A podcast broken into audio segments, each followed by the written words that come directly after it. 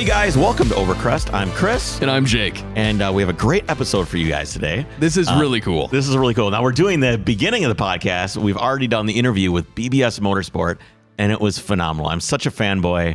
You know, I always have been over all of the years, and uh, it was really, really great to talk to those guys. yeah, it's Um, really cool to hear about kind of their history and what the company really stands for and how they innovate. Right, right. And have been for years. for years, for years. Um, before we get into that, I do want to touch on one thing. Today is D-Day. It which is. you know the anniver- 75th anniversary of Okay, when 75 um, years. Yeah, they they invaded the beaches of Normandy. Correct. And um, I know it's a car podcast, but I did want to touch base on something that I was just thinking about uh, driving on the way over here. Okay. Is you know you have everybody kind of talking about you know what it was like to be there. I've been listening to a lot of interviews and stuff like that. And one thing that I thought was important was you you keep you always hear especially with Memorial Day, but with this too. I mean, we there was I think nine or ten thousand people lost their lives there. I'm not that might not be the right number, but a lot of Americans died. Yeah. Uh, a lot of Australians died, Can- Canadians, Englishmen died. And everybody's like, oh, it's, you know, it's amazing that they gave their lives, blah, blah, blah. But I just want to make sure that I get the point across that um, one thing that we should all do when we're thinking about D Day, Memorial Day, all of these things is to try and strive to live up to that notion. Try to live up to and be something worth being sacrificed for. Right. know Basically, what I mean? paying homage to those that did sacrifice It's not even that. It's it's making your life and being a good enough person to be worthy of having someone else die for you, Right. which is impossible, but you should live up to that every single day. So I just wanted to mention that on the 75th anniversary of Normandy. It's a good perspective. And uh and yeah, so that's that's all we have on that. So also big news Yes. we have the Overcrest Rally 2019 Yes. is officially launched. And if you're listening to this podcast on Friday morning, you can head over to overcrest.com. Oh, I'm sorry, Overcrest productions.com slash rally 2019. I don't know why we said that together. That was awesome. and you can apply to be in the rally. Now, this is an application only thing. Right. So uh, you apply, and if your car is not a total jalopy, you'll get in. So this is just kind of a little bit of a barrier to entry for people. You know, just try and keep the riffraff out a little bit. Exactly. So there's an application process. It's gonna be 40 bucks. You'll get a T-shirt. You'll get a sticker. You'll get rally notes. You'll probably get a, a poster that's made out of the rally notes. Um, it'll be a great time. It's October 5th. Yeah, so it's going to be this fall when it's going to be beautiful around here. Yep. Um, if you didn't remember that website, which we won't repeat again, just go to our Instagram or our Facebook and, and we'll share it there as Yeah, well. it'll be all over or the place. in the show notes here. So we're going to announce all the people that got accepted, which is pretty much everybody that's going to apply, and that'll be September 1st. So, and then you'll get an email, and you can go and buy your ticket. so can we call rally. this the first annual? the first annual Overcrest Rally. Overcrest Rally. So I'm I'm excited about that. So before we get into BBS, I just want to also remind everybody to go over to patreon.com slash overcrest. If you want to support the show, it's very easy. It's, Okay. it's five bucks. You know, that's kind of the entry level one. You can download the Patreon app. You get all the episodes early. So you can listen to the podcast on the Patreon app, which Right, is so you available go for to the Patreon app, and that's where you get the exclusive content. you content. get the exclusive content there, and it's not just the, the podcast. I do wallpapers and you know different Right. things for your phone, your computer, stuff like that. But you also get all the episodes early and the exclusive content. So, um, Jake, do you know what BBS stands for? So I know it's a German company, and I don't.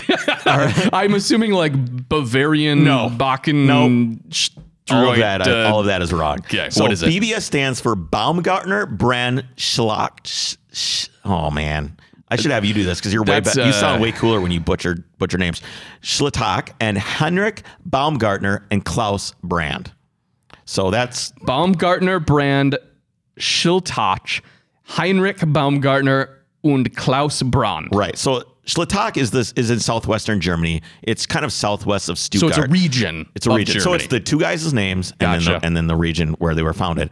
Um, we uh, we have basically we have Craig and Eric from BBS Motorsport coming Yes. on the podcast today to talk about all kinds of just badass stuff. Just building cars for Michael Schumacher, working with Ferrari to build wheels, um, how wheels are made, casting, forging.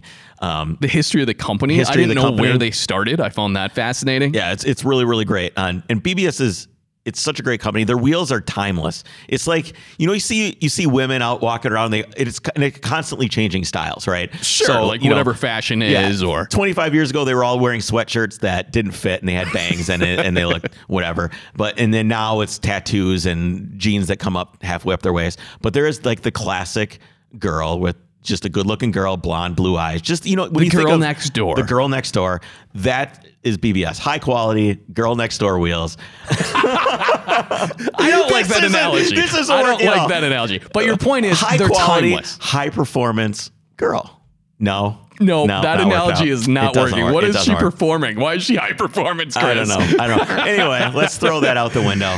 Um, we'll be right back with BBS, and I really oh, go ahead. Yeah, I was going to say before we get to that though, we should mention our sponsor. I'm sure you guys know by now, Rennline has partnered with us to give us a great discount for you, our listeners. As with all their products, they're extremely high quality and beautifully machined. After you hear about BBS and their manufacturing process, head over to Rennline, look at some really cool machined manufactured pieces there as well. They've been in business for the past 20 years and have developed over 6,000 products to meet the needs of Porsche and European car enthusiasts alike. As I mentioned before, though, what really sets these guys apart, they aren't just another distributor. All their products are designed, engineered in house right there in Vermont, in the good old US of A. so do yourself a favor and head over to rennline.com and use code OVERCREST to get 5% off your next order, along with free shipping on orders over $250. So I ordered two Rennline things. Yes, you did. I don't I feel like this requires an announcement. Yes. So they have hood shocks that are pretty cool. Yeah, they Like have the- mechanical hood struts because on these early Porsche single cars, they all suck. They all every suck. single they're all they're all pneumatic hydraulic. They don't struts. work. They don't work. Brand new. They don't work. They're broken out of the box. They don't work. Mine are working pretty good so far. If- no, after like eight months. Yeah, so we'll see. I've replaced them like three times. So I'm getting some of those, and then I'm getting this cool phone holder that goes around the clock. Yeah, I didn't even mention I got one of these as well a few months ago. It's like my favorite thing from theirs because it goes around the the clock, the dash. It's a little magnetic thing. You put Yep. the little metal piece in the back of your phone case, and it goes, and it Right. pops right on there. and it's perfect alignment with your steering wheel. I love it. All right. so It's- check those guys out. So we'll be right back with BBS. Uh, it's a great interview. I really hope you guys enjoy it. And uh, yeah. Hey guys, thanks for calling into the podcast. I appreciate you taking the time to uh, spend your evening with us. You're very welcome. Thanks for having us. Great to be here. Yeah. So Eric, why don't you tell us a little bit about what you do at BBS, just so we can get a feel of uh, what both of you guys do over there. Well, what I do is primarily uh, involved just in the motorsports side of the business, um, whether it's you know, um, coming up with new parts combinations or working with customers on custom builds and defining uh, the parts combinations for the customer, working with the factory on making any custom parts that are required, um, and and providing all the information to them uh, getting the drawings back, approving the drawings, creating them into part numbers. So do you work Uh, with I some of the all- I do- designers for the wheels? You kind of go back and forth with them of what's possible and what's not possible with kind of the engineering side of things too. Well, I, I do, but the engineering proper is done in Germany.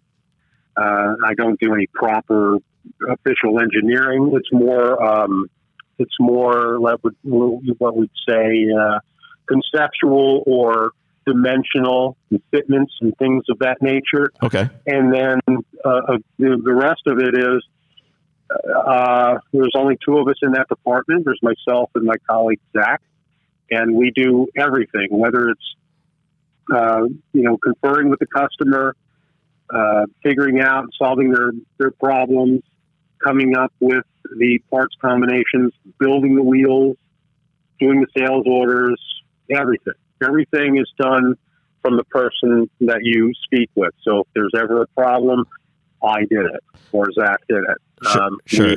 we- we what, are you, what are you working on right right now? What is what is something that you're working on right now that's pretty cool or recently?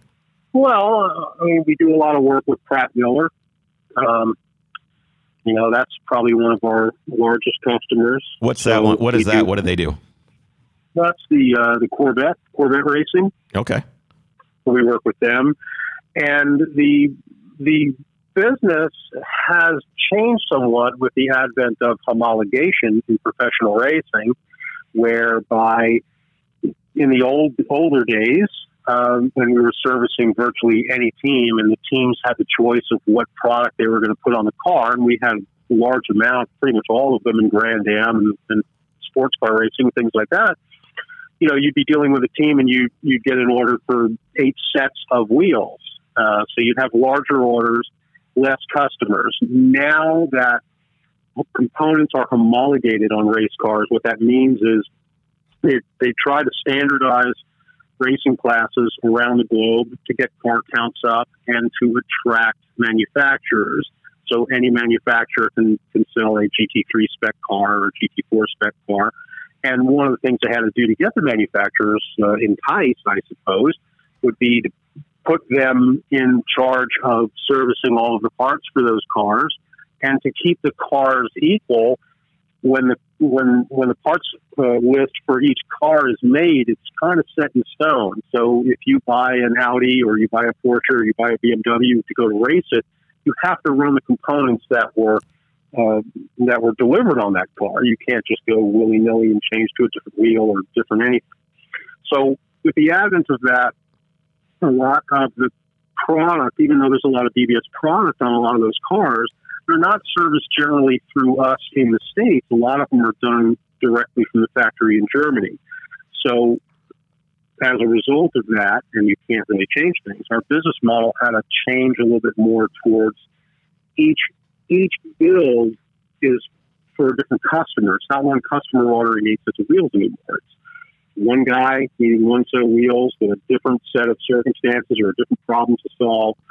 So our workload has has increased to satisfy all of that demand. So Sure. I, I work with a lot of different people all the time instead of just you know the same eight guys. You know, So what about you, Craig? What's your what's your history with BBS? Where did it start for you? So I started in 1980 at doing. I was hired to do racing service. So that was my my first stint was there in, in just in totally in motorsports. You know, learned a lot about the other side of the business, but focused primarily on racing, and that's that's really how we grew our motorsports business in North America, because we were at the racetrack. You know, 20, 20 plus weekends a year, we were at the races. Whether that was the Trans Am, Can Am, IMSA race, uh, whatever it might be, we were there.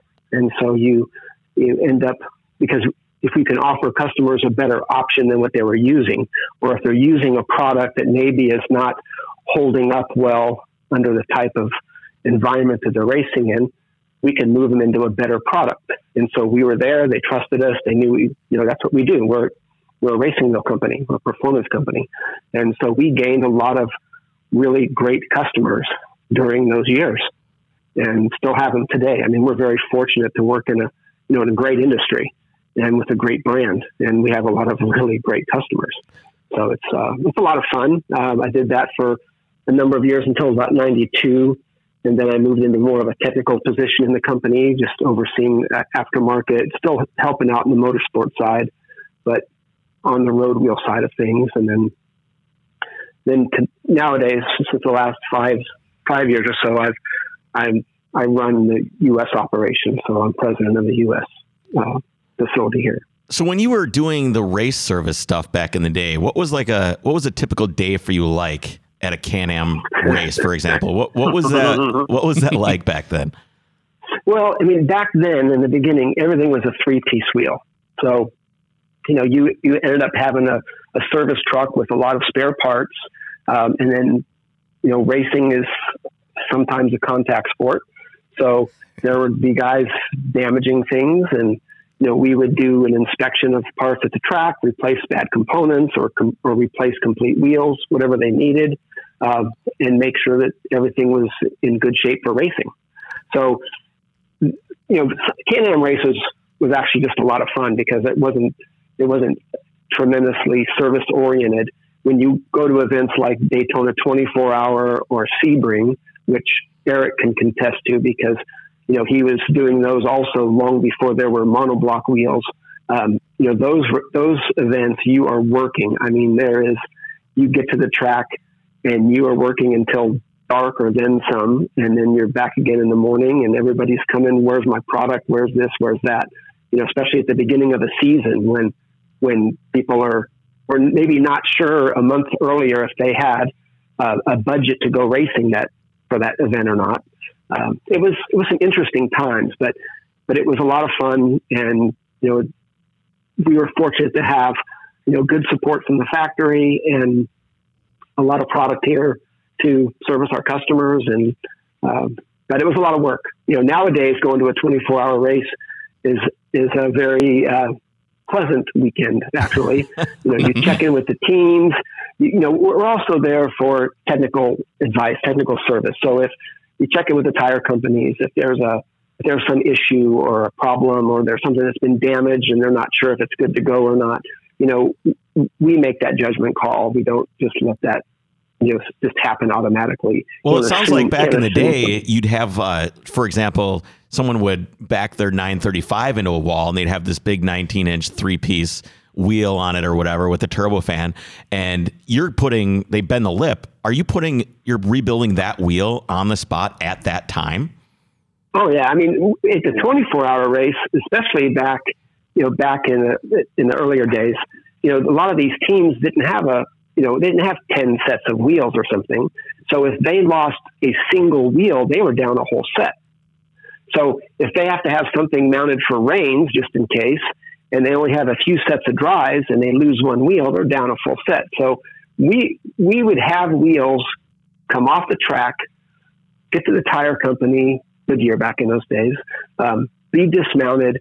It would still be hot by the time it got to our truck to be Wow. fixed, and we would check it out. Now, if it if the center wasn't bent, you could put a new outer, new bolts, gasket, whatever it needed. You know, spin it back up, make sure everything is good to go, send it back. We would drop it off at Goodyear so a tire could be fitted. So all the team has to do is just pick it back up, and they're good to go. So how So, yeah, long? So one of these, the- go ahead. Sorry. I'm sorry. One of the things I wanted to just interject here is, um, and and Craig has a lot of stories of, of this, but it goes to the uh, heart of the company. Is that um, all of the evolution of the BBS product really came from the reality of what it was what it was required to do. And Craig has a lot of stories about working with the factory back and forth back in the old IMSA days and the GTP days. That the the aero download uh, downforce was so high that sometimes they didn't want to believe him. you know, Yeah. and and uh, you know they, you have these cars with just huge wings and big big um, you know tunnels and everything, and there was a lot of back and forth development to stay ahead of that to keep everybody safe and make a wheel that functions and, and all of those things. How did the aerodynamics affect the develop wheel? How are the aerodynamics? what's what's happening there? just the sheer the sheer load. So you know, and another factor that Europe Europe versus the U.S. is you know they have racetracks that are like tabletop smooth, and we have some racetracks like Sebring, which is kind of like a rally course. So it's you know when you when you have a car at Sebring that's you know in the, in a corner and say the top of third gear or something, and the car's leaving the ground a couple of times in the corner.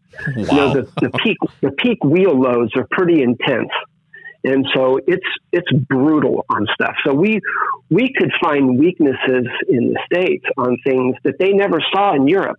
So the you know the of course we're dealing with you know German engineers. So you know I'm sure you've dealt with a few of those along the way, Oh, yeah. and um, they're they're they could be an interesting group. So so they they coined the phrase the thick American air. So that our heavy American air was causing all this extra downforce and causing our problems, you know, back at the time. But but it, it in the end, you know, we made the product better because we would find a weakness in something um, that was not happening in Europe. And then we were sometimes upgrading the thickness of material, or at one point, with some of the most aggressive GTP stuff, we they actually shot peened the rim sections and stuff to to give them additional life, strength. Hmm. So these wheels basically, when if anybody doesn't know how they're they're assembled, tell me if I'm wrong here. You have the outer lip, and then you have a gasket right? Uh, Or I guess it depends on how the face is mounted. But you actually, a lot of guys, like if you rebuild a BBS RS, which is the, another three piece wheel, or a BBS RM, you just put gasket on it. You put silicone on it, clean everything up, Right. put it together, bolt it together, and then it should seal. And then you put silicone bead around on the inside. But with a motorsport wheel, you can't do that because, like you said, you guys are changing wheels now. You're rebuilding the wheel now. So you guys actually had like a gasket that you would put in there, right? Correct. Yeah, there's a gasket in there, and it serves that function, but it also serves some other functions.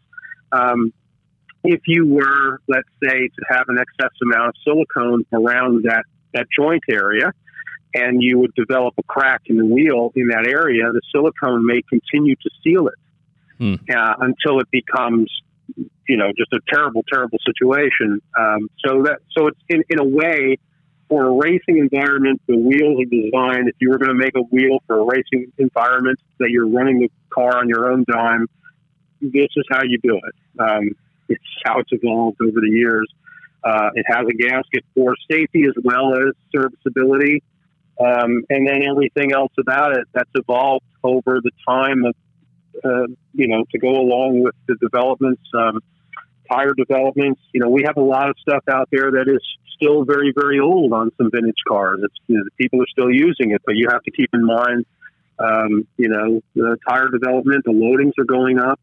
And although it still performs, you know, there may be a safety margin issue where maybe wheel comes in and we can upgrade in one area or another area to, to stay ahead of that curve. Things that people don't normally think about, but it's very important because if you have a wheel issue at 150 miles an hour, the bad things happen. Yeah, that's not good. That's No. not, that's not good at all. And a lot of these older wheels are magnesium too, right? The centers, and that that degrades. It, Yeah. it does.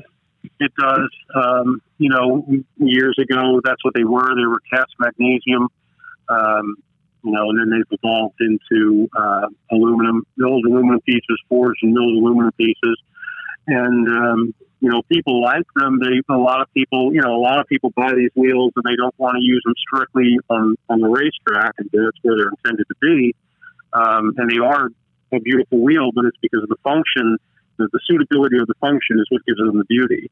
And um, you know, now there's no surface on it that's not touched with a machine. It's not perfectly smooth. It's not doesn't have a purpose to it. If you look at the back milling of the spokes, um, they'll be different in the area where there might be adjacent to a lug bore, where they're not. I mean, they don't really miss a trick. Everything is is uh, is the way it needs to be. But I'm totally guilty of- over those years. Totally guilty of. I've run I've run a set of BBS E30s on a on a Rabbit Volkswagen Rabbit, and then I had a set of set of E52s that I that I rebuilt for a for a Porsche. And that those Yeah, actually that, that was an interesting. That was an interesting center. That E E52. Yeah, that thing is crazy. It almost looks like it belongs on a Roman chariot. Like you could run into another car and you could tear up the the other car. Because I guess everybody now they run every, for fashion now. Everybody runs like a skinny lip, and then they let the face protrude way beyond way beyond Right. the the deal. But which which it used to not be fashionable to do that, and now it is. Now the more they have out there, the better off they think it is. right, right. So, but but the so the original E or some of the original E52 looking stuff was actually made for the development when Porsche was developing the 928 Porsche was a really high offset wheel, and so BBS made a two piece wheel that used the E52 style center, and then the outer lip was actually also cast magnesium part of the wheel center, and then an inner rim bolted to that Oh wow. wow. and, and that was a because we we've done a lot of development. I mean, there's a lot of spy photos of cars that have our wheels on them because Huh. we we do so many development wheels, so especially back in the early days, where a lot of the prototype stuff, you know, they're trying to figure out what what size, what offset, what you know width and stuff they needed to run, what tire setups, and all of this. They can run three piece wheels, and it's pretty easy to make changes. right. And it Yeah, obviously doesn't end up that way down the road, but at the time Right. it works. But they prove it out that way. Right, and right. then they can then they can have the you know the OE stuff built to whatever the desired spec is. So I want to rewind back a little bit. I want to kind of go back into the early 70s and when BBS was basically making, you know, plastic body parts and stuff like that. But in 1972, they came out with their first three-piece wheel. What do you know what kind of precipitated that? Why they started getting into making wheels at all? Well, so the, the whole company came about because the founders of the company were racers, right? And they're looking for performance advantages. So to them, weight reduction was the, the primary area to focus. And they, they were building, I know I, I've, I've read a lot of things where they say plastic body parts. Well, they were, they were laying up fiberglass. So fiberglass mm. Fenders, hoods, doors, whatever they could make to take weight out of the car is what they were doing. And so these are two, you know, basically small sedan, late 60s, and these guys are they want to go racing, but they don't have a lot of money, which is not an uncommon racing story, right? Right. So they uh, they didn't have money for engine development, but they but they figured out they could do this fiberglass stuff, and they started having some success with reducing weight because that's free horsepower. And then then after they had that success with the body panels, they started looking at these wheels. Well, they they were racing on 13 inch steel wheels back mm. at that time. Right. And so, and I'm sure that the rule books were not quite as extensive as they are today. So maybe there was a lot of room as far as wheels went for them to make changes. What were they driving? So, um, I, I, don't. I'm sure it's some kind of like a small BMW sedan or something. I mean, right. it was a just a a small thing, but it had 13 inch steel wheels on it. So going to a a wider wheel, which was also lighter, um, you know, allowed the tire to work better.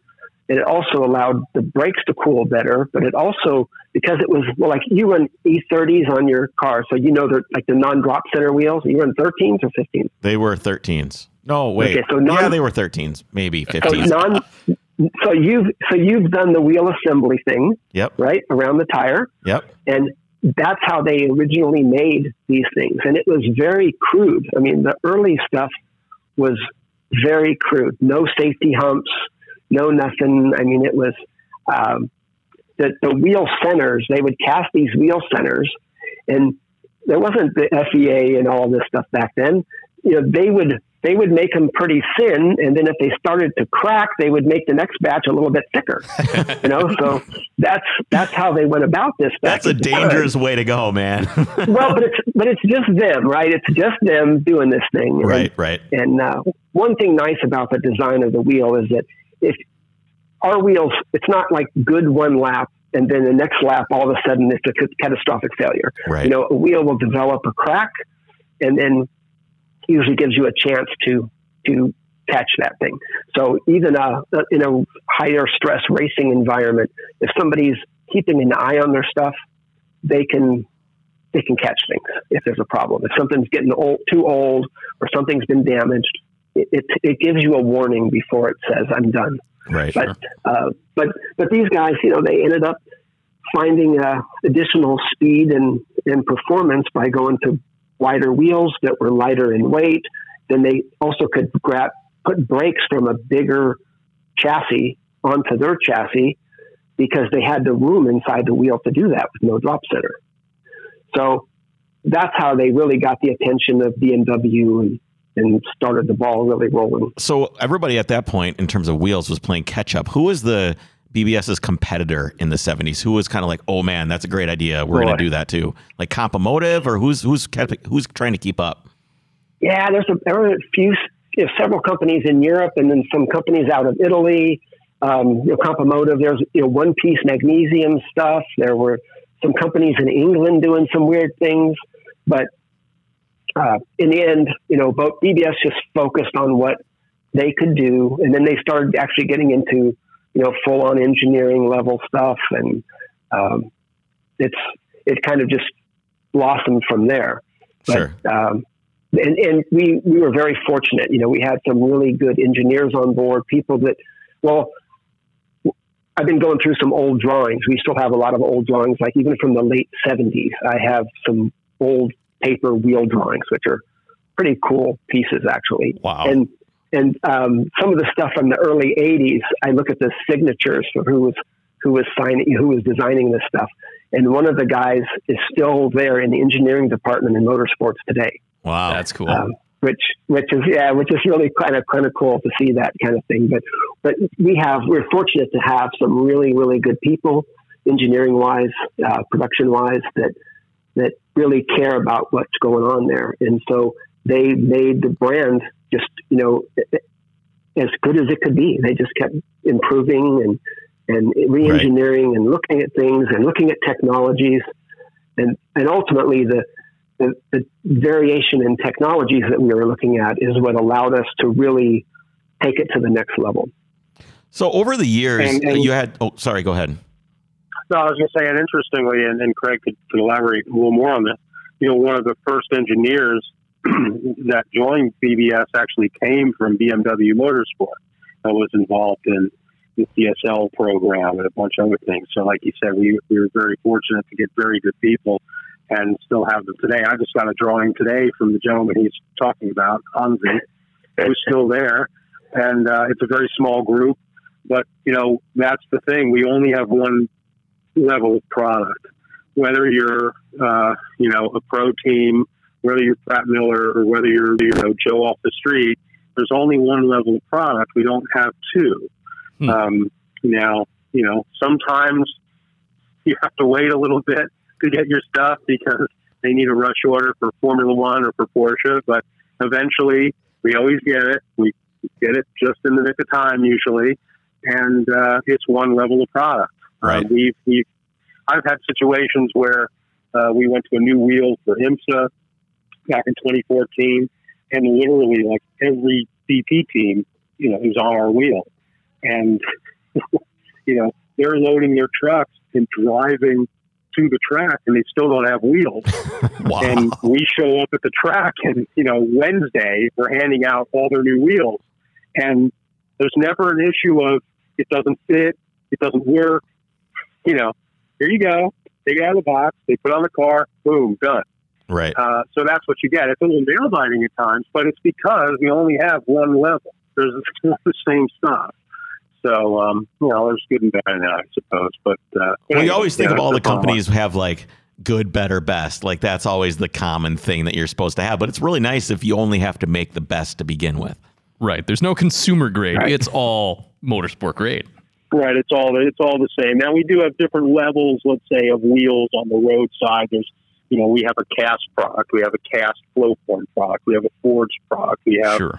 multi-piece products, we have magnesium products, we have OE level magnesium products. But again, you know, it's just as far as in the motorsport department, uh, you know, we don't have the time or energy to make more than one level of product. Right. one level right. of product. So over the years, you guys have had a lot of modular designs, obviously. So you have all the, you know, E52, E50, E88, all that stuff, and those are all modular, so you can make them work for a bunch of different cars. But is there some instances where a manufacturer or a race team's like, hey, I need this, and it comes down to completely custom engineering for that race application? Oh yeah, all the time. Pretty pretty much pretty much everything that we're doing is sort of in that line, but you know, generally speaking, if you're dealing with a monoblock wheel, yes, uh, it, it is. It's not. It's not one forging that's that's put in a CNC machine and, and milled to fit. You know, carved out and, and it fits. Each one is developed for the application. Getting back to aero loads, suspension geometries, brake room requirements, uh, the environment that it's going to be in, so BBS may use one of many different forgings. They may what we call bend the forging, uh, different materials. What is that? What is that? I've never heard of that before. Well, in other words, in other words, if you look at a typical wheel that you know you could buy out there, uh, these monoblock wheels, they're typically always with the spoke at the very most outer, outermost edge, and they're milled out. And the reason for that is that the normal forging that's available to people that you can buy from a forging company and then you mill it out. BBS doesn't do that. BBS forges the wheel. It's made over a die. It's a different level of product. The, the upside to that is it's a wonderful product. It has the required stiffness and durability in addition to lightweight or style, let's say. Um, and and uh, the downside to that is we just aren't going to be able to make you one set in two weeks. Um, you know, we, we have to have a little time to develop it. So this this small group of engineering that may be working on a Force India F1 wheel or a 919 Porsche wheel or an OE Porsche wheel. It's the same guy that's going to develop your, you know, monoblock for your track day car. But what we need to do is to justify that level of development. Uh, normally, I have to order several sets of them. So many times we will, in order to satisfy a customer, a lot of times we will purchase those extra sets, whether they're they be as spares or it's an application that we determine we could sell to other people, in order to get that person that product. But the level of product is quite different than just milling out a wheel Right. um, and saying, you know, it looks like this and it weighs this, but you have to keep in mind stiffness and durability and that what's going on when you when you use it. So they have forgings where they have a normal forging that they can forge and mill out, or they might take that forging what they call bend it, where they're going to get some concavity in the spoke and get a different grain flow in the spoke. And then they have other forgings that are what we call double spun, where you the spoke will be in the middle of the wheel and you spin both sides. Uh, and then from there, we've done two piece and all kinds of other things. So it's Wow. quite an involved process. And you know, the, the downside is I can't make you one set of what you want in two weeks. but the good side is you're not going to have to replace it in two weeks. right. So I ordered a set of uh, CHRs last year from you guys. Is that using that bend forge process then that you're talking about? No, that's a cast flow formed wheel. So That's that would be a flow formed. casting, but then the barrel is flow formed, correct. But Gotcha. it's still, it was, I think, one of the, I think Craig can attest to this. I think it was the first cast wheel that's actually, it actually is back milled, though, which is quite Right. a feat because in the casting it has to be very accurate in order to be back milled. Sure. So, So- there's a lot of things that are kind of first, and we just don't kind of make a big deal out of it. Right, right. So, speaking of big deals, um, you guys have probably built some wheels for some pretty famous cars by now. What is, uh, what are some of your favorite cars that you've built a set of wheels for? Uh, well, we actually, believe it or not, I actually stock a lot of components for Porsche 962, 935. Uh, I didn't even think there was that many of those 962s out there, but we stock at any given time five sets of wheel centers on the shelf for those cars and do a lot of that stuff.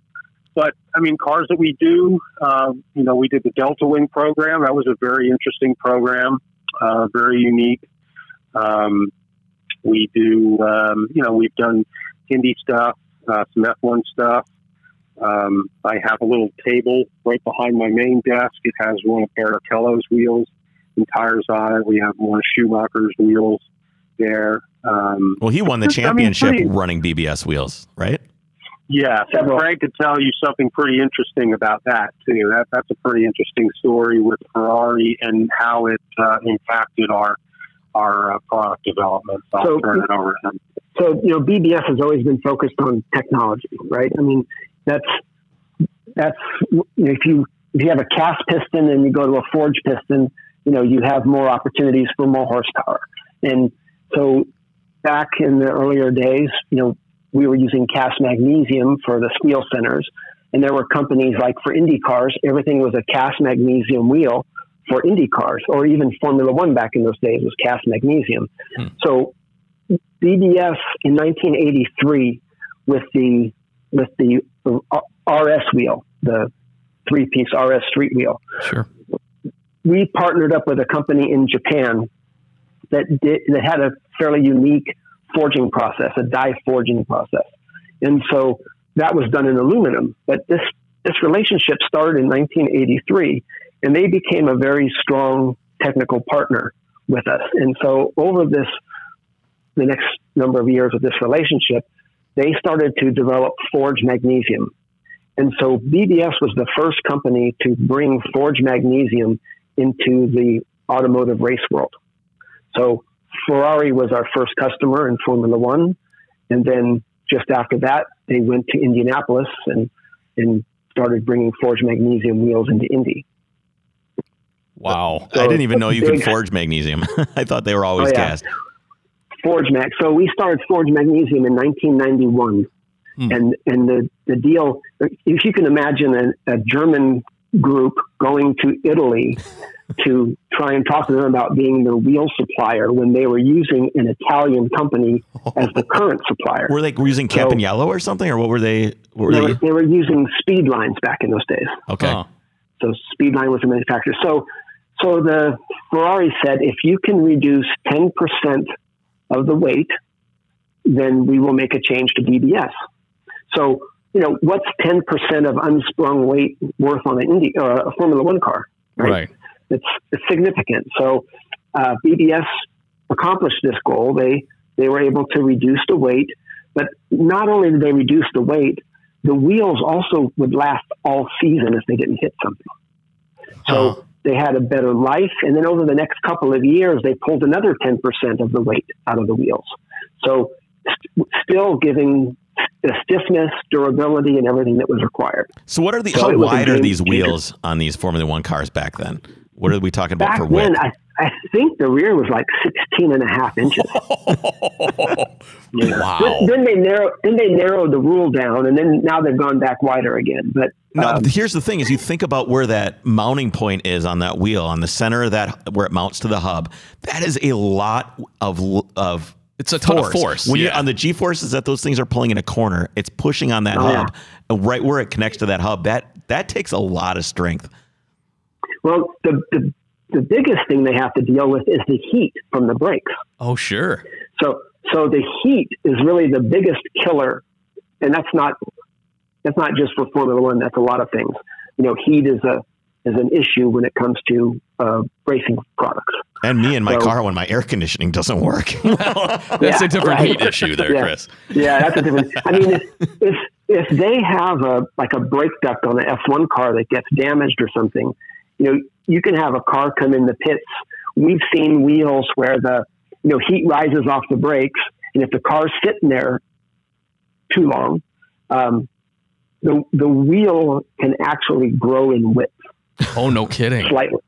Slightly. I mean, basically, the the material becomes so hot that it can actually move. It's not a not a good situation. No, yeah, no, no, thermal no. expansion. So uh, back in the day, um, like you mentioned the the nine the nine six two, and uh, obviously I think the 935, you the said. nine thirty five, yeah, but also they had the seven eight seven B Mazda and stuff. Oh, Every- sure. Everybody was running Sure. the turbo fans back in the day. Was that something Right. you guys developed, or So, yeah, so I, I started with the company in 1980, and there were there were all these actually, yeah, 1980. So there's all these these cooling cones that we had. We called them cooling cones back in those days, and they're all this you know fiberglass detailed stuff that aluminum spoke, you know, aluminum blades that are pop riveted on, and there's a lot of detail in these things. And I'm looking at that thinking that's just an awful lot of work and a lot of detail work that seems to me was like a bit overkill for what it was. And then then I learned because I hadn't been with the company long. I learned that fiberglass was actually their first, you know, real um, performance product technology, Sure, not wheels. That the fiberglass was really their expertise at the time, and so then it kind of made sense. But the problem with the fiberglass cooling cones is that for a 935 was pretty simple because there was really one or two configurations for the front. Uh, K3s had a little bit wider, you know, wheel on them, but um, you had one or two for the front, and then you had basically one cooling cone for the rear with with the rim size that they used. So it was made for a specific wheel center and a specific outer rim. Is how they were done, and they were they were laid up, and they they worked pretty well for that. Later, they developed the, the um, injection molded parts that that had a tubular base that could be cut and pop riveted to adjust to a variety of applications. right, right? Um, so as modern times have gone on, and we started getting into the two thousands, and you know everybody started, everybody has a wheel company now. So you know you've got BBS kind of at the king of the mountain, then you've got everybody else just basically copying designs and they're cast wheels from China and they break and everything else. How do you guys obviously you don't like it. How do you feel about all these wheel companies coming up that are basically taking the the classic basket weave designs and other designs you guys have done and just straight up stealing the designs? Well, it, it's a curse and a blessing. So, you know, you can have a design patent, like for the original RS wheel, you can have a design patent. It's good for 14 years. And our we have a number of designs that have gone way past 14 years. So once you get to the 14 year mark, somebody can copy the look of something. They can't use our logo, obviously, because that's when our attorneys get involved. But but as far as the design goes, the design is open after 14 years. Hmm. So they've people have pushed that envelope sometimes a little more than we'd like, but that's just kind of how it goes. We we look at it. We inspire a lot of companies along the way. So, um, Right. you know, it's it's it's cheap for somebody to copy something, but you can't you can't engineer. You can't copy engineering. You can't take it to our level of product and and be effective in the marketplace because they're trying to to basically bring out something at a low price point. Sure. So Right. they're using basic technologies to try and produce a wheel as cheap as they can to make money with it. This is like the opposite of your guys' business plan. Right. So, so it, a, a classic wheel is like the LM wheel, a two-piece LM wheel. Mhm. There's a ton of copies, one-piece copies, cast, cheap ass wheels, basically. That not, but they're, Yep. they're not. They're not good quality, and you're copying a forged product, and you're putting it into a cast environment, Hmm. and it just doesn't work. right. So Yeah. a lot of those things have problems along the way.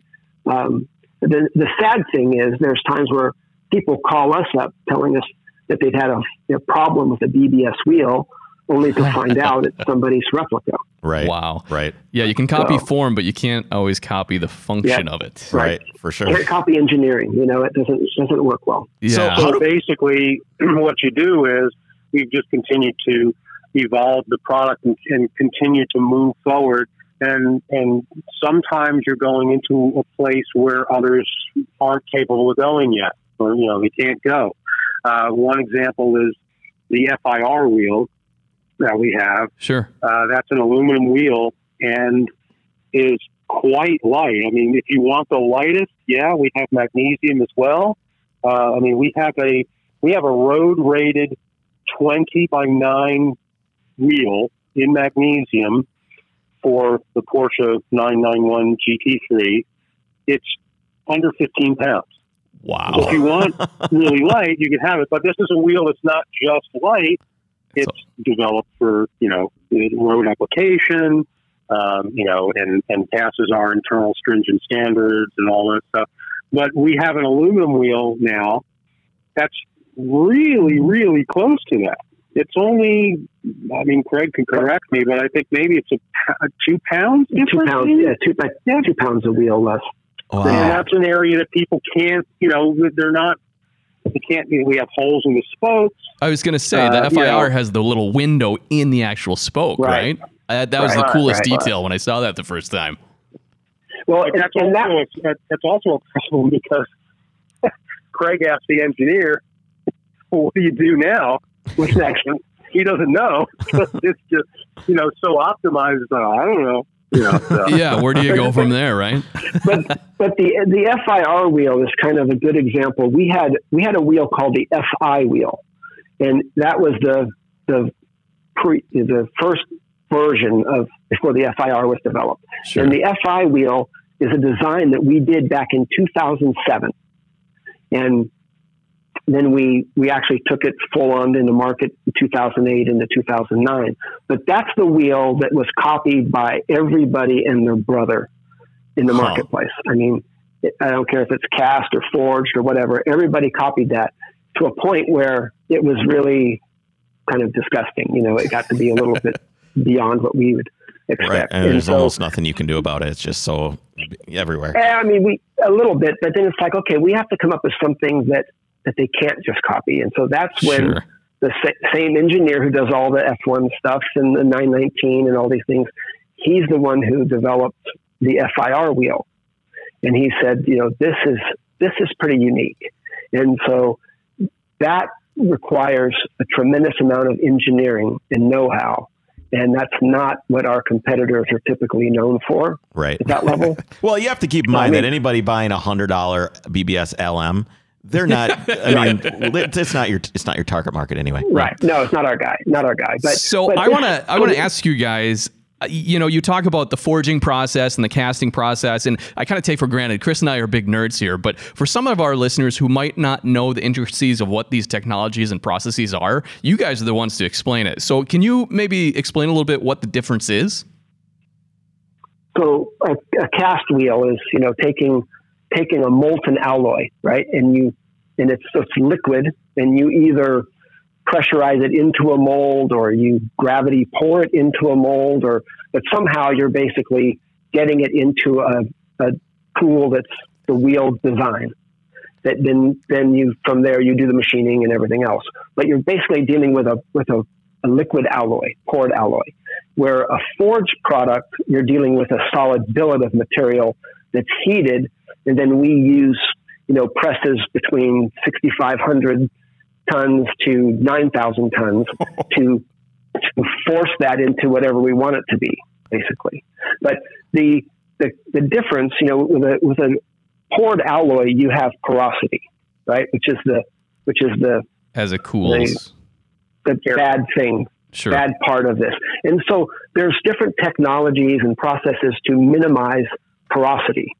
And so the the more porosity you can get out of something, the more dense the material is, and the better the properties are going to be.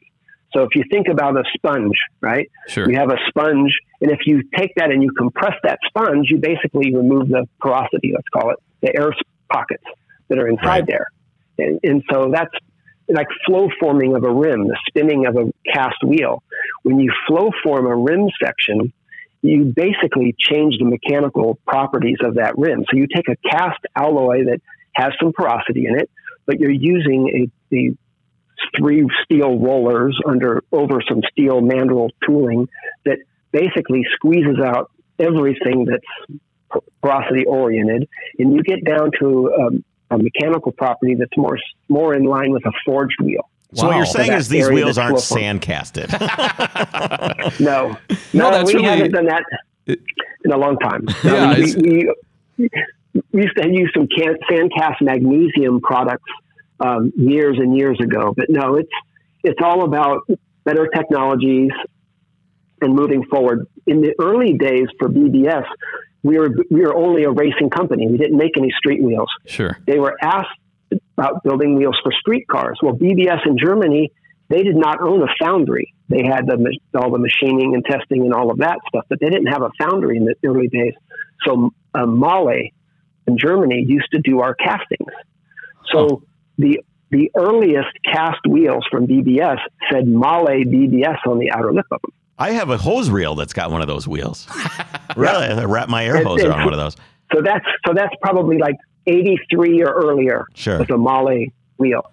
And so BBS, when they started doing their own casting, they looked at better than just a standard casting of the day. They went to a counter pressure cast system, which which was to help make a denser a denser load of material in the mold and and reduce porosity. It was the concept behind it. Sure. And so BBS, you know, went to this this casting process and uh, but so you're, you're always looking for you know something better, right? A better mousetrap, always. Right. Yeah. And I wish we had more time, but we're probably going to have to uh, we're going to have to leave it at that. How can someone get a hold of you guys if they want to build a set of wheels? Where can they find you? Oh, you could just go uh, racing at bbs um, usa.com or just go right through our website, which is bbs-usa.com, and um, you know just reach out directly to racing. If you uh, if you call us there, there's only two of us in the department. Uh, you just ask for Eric or Zach. It's uh, 770-967-9574. And you're going to get me or Zach. There's nobody else there. Uh, and we're both uh, fairly knowledgeable with the product and been there a long time. And, and like I said, we, we're going to do everything and cater to you, you know, try to cater to your needs and build as, as you require. I love that, and I awesome. I can't thank you guys enough for spending time with us. I've always like I like I've said i am a huge fan of BBS. I've run. I'm oh my god, so many pairs of RSs and RMs and a couple motorsport wheels, and I just I really appreciate what you guys do, and I I appreciate that you guys really carry the torch for some of that vintage stuff that you were talking about too. That is that's really cool. I appreciate it. Well, if you ever yeah, in Brazil, you can still buy brand new E50s. Yeah, I saw right. that. That's That's phenomenal. amazing. That's that's absolutely phenomenal. Well, if, if, if you're ever in the neighborhood next to Road Atlanta there, just uh, stop in and we can take you through a, the tour of our, our kind of archive area where we have a lot of interesting old things that we still have uh, in boxes up there. Well, I don't need another excuse Yeah. to go I to was gonna Atlanta. say, Let's- let's- careful. He's gonna he's gonna hold you to that. I'm sure we'll Oh, see yeah. you at some point, guys. Okay, that'd be great. We look forward Thank to you. it. All right, Thank take you care, guys. much. Thank you, You're welcome. Bye bye. Jake. That was incredible. That was awesome. I love BBS so much. It's such a great company. Then and they've been what's what's really cool is that they've really stuck to their roots of what they do. Right. And for for many many years, it's just been this is what we do. Like you hear them say, Yeah. this is what we do. We it was the make- motorsport first. Yeah, motorsport first, and we make one type of product, and it is the best type of product, and it's often copied, never duplicated. You know, right? Yeah, So exactly. um, and just the history behind it too. Yeah, That's so cool It hear. is. It is very cool. Well, guys, leave us a five star review on iTunes if you could. Um, write a few words about us. That really, really, really would help us out. Um, I hope you enjoy. Uh, I hope you guys will take the time to head over to overcrest.com slash rally 2019 so you can check the rally out. Yep. Um, you can apply to be on the rally there. I think that's all we got for you for now. Um, we'll see you guys next week. Take care. Yep.